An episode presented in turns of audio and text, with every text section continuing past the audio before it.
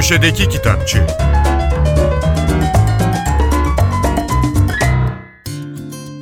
Merhaba, ben Adnan Bostancıoğlu. Numan Aydınoğlu'nun Nazım Hikmet'in Bulgaristan'da geçirdiği günleri konu alan araştırma kitabı Bir Bahar Günü Sofya'da İnkılap Kitap Evi'nden çıktı. Nazım Hikmet Türkiye'yi terk etmek zorunda kaldıktan ve Sovyetler Birliği'nde yaşamaya başladıktan sonra Bulgaristan'a iki ayrı ziyaret gerçekleştirdi. Bunlardan ilki 1951 yılında Bulgaristan Komünist Partisi'nin resmi davetlisi olarak yaptığı ziyaret. Burada amaç Bulgaristan'daki Türk azınlığa yeni kurulan düzeni ve sosyalist prensipleri anlatmak, hatta mümkünse benimsetmekti. Bu ziyarette şairin yanına genç bir gazeteci olan İsmail Cambazov'u verdiler.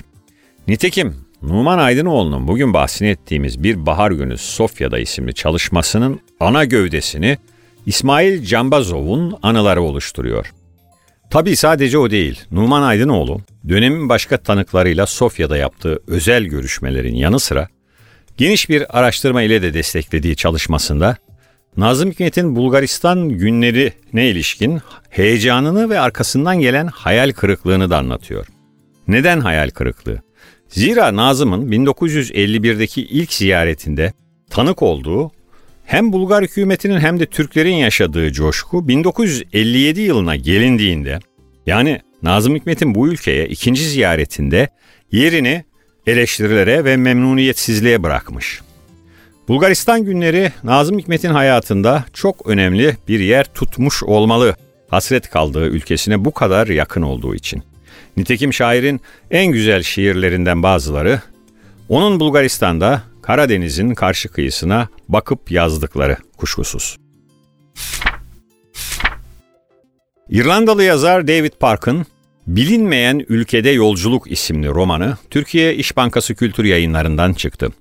Kitabı Türkçe'ye Hüseyin Gündoğdu çevirmiş. David Park 1953'te Belfast'ta doğdu. Belfast Queen's Üniversitesi'nde eğitim gördü. 1992 yılında yayınlanan ilk romanı The Hailing ile Ulster MacCrea Üniversitesi Edebiyat Ödülü ve Yazarlar Kulübü ilk roman ödülünü kazandı. Sonrasında Dry Man, Stone Kingdoms, The Big Snow, The Truth Commissioner gibi romanları yayınlandı.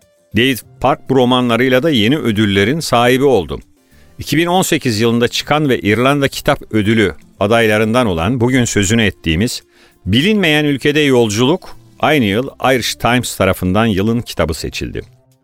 Romanda ülkenin kar altında kaldığı, yolların uçsuz bucaksız bir beyazlıkta kaybolduğu bir kış gününde karşılaşabileceği tüm tehlikeleri göze alan Tom, Sunderland'deki öğrenci evinde mahsur kalan hasta oğlunu eve getirmek için arabasıyla Belfast'tan yola çıkar.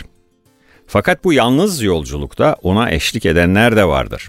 Başta Noel neşesini binbir çabayla aileye geri getirmeye kararlı karısı, eve dönüşünü sabırsızlıkla bekleyen küçük kızı, ne kadar uğraşırsa uğraşsın bir türlü bağ kuramadığı oğlu ve hayal kırıklıklarıyla dolu kariyeri ve kendini gayipten bir ses olarak hatırlatan diğer oğlu Daniel eşlik edecektir Tom'a. Romanın tanıtım metninde çağdaş İrlanda edebiyatının son yıllarda adından övgüyle söz ettiren, ödüllü yazarlarından David Park'tan, babalar ve oğullar, peşimizi bırakmayan sırlar ve duyguların donup yeniden canlandığı anlar üzerine, yalın, şiirsel, ustalıklı bir üslupla yazılmış, unutulmaz bir roman denilmiş. Bekir Ağırdır'ın Bize Yeni Bir Söz Lazım isimli kitabı Mundi'den yayımlandı. Medyada yaptığı siyasi toplumsal analizlerinden tanıdığımız Ağırdır'ın kitabının alt başlığı Türkiye için yeni bir siyaset arayışı. Bekir Ağırdır 1956 Çal Denizli doğumlu. Orta Doğu Teknik Üniversitesi İdari Bilimler Fakültesi İşletme Bölümü mezunu. 1979-2003 yılları arasında çeşitli sanayi şirketlerinde yöneticilik yaptı. Peşi sıra önce Tarih Vakfı'nda, 2021 yılına kadar da Konda Araştırma'da genel müdürlük yaptı. Ağırdır halen aynı araştırma şirketinde yönetim kurulu üyeliği görevini sürdürmekte.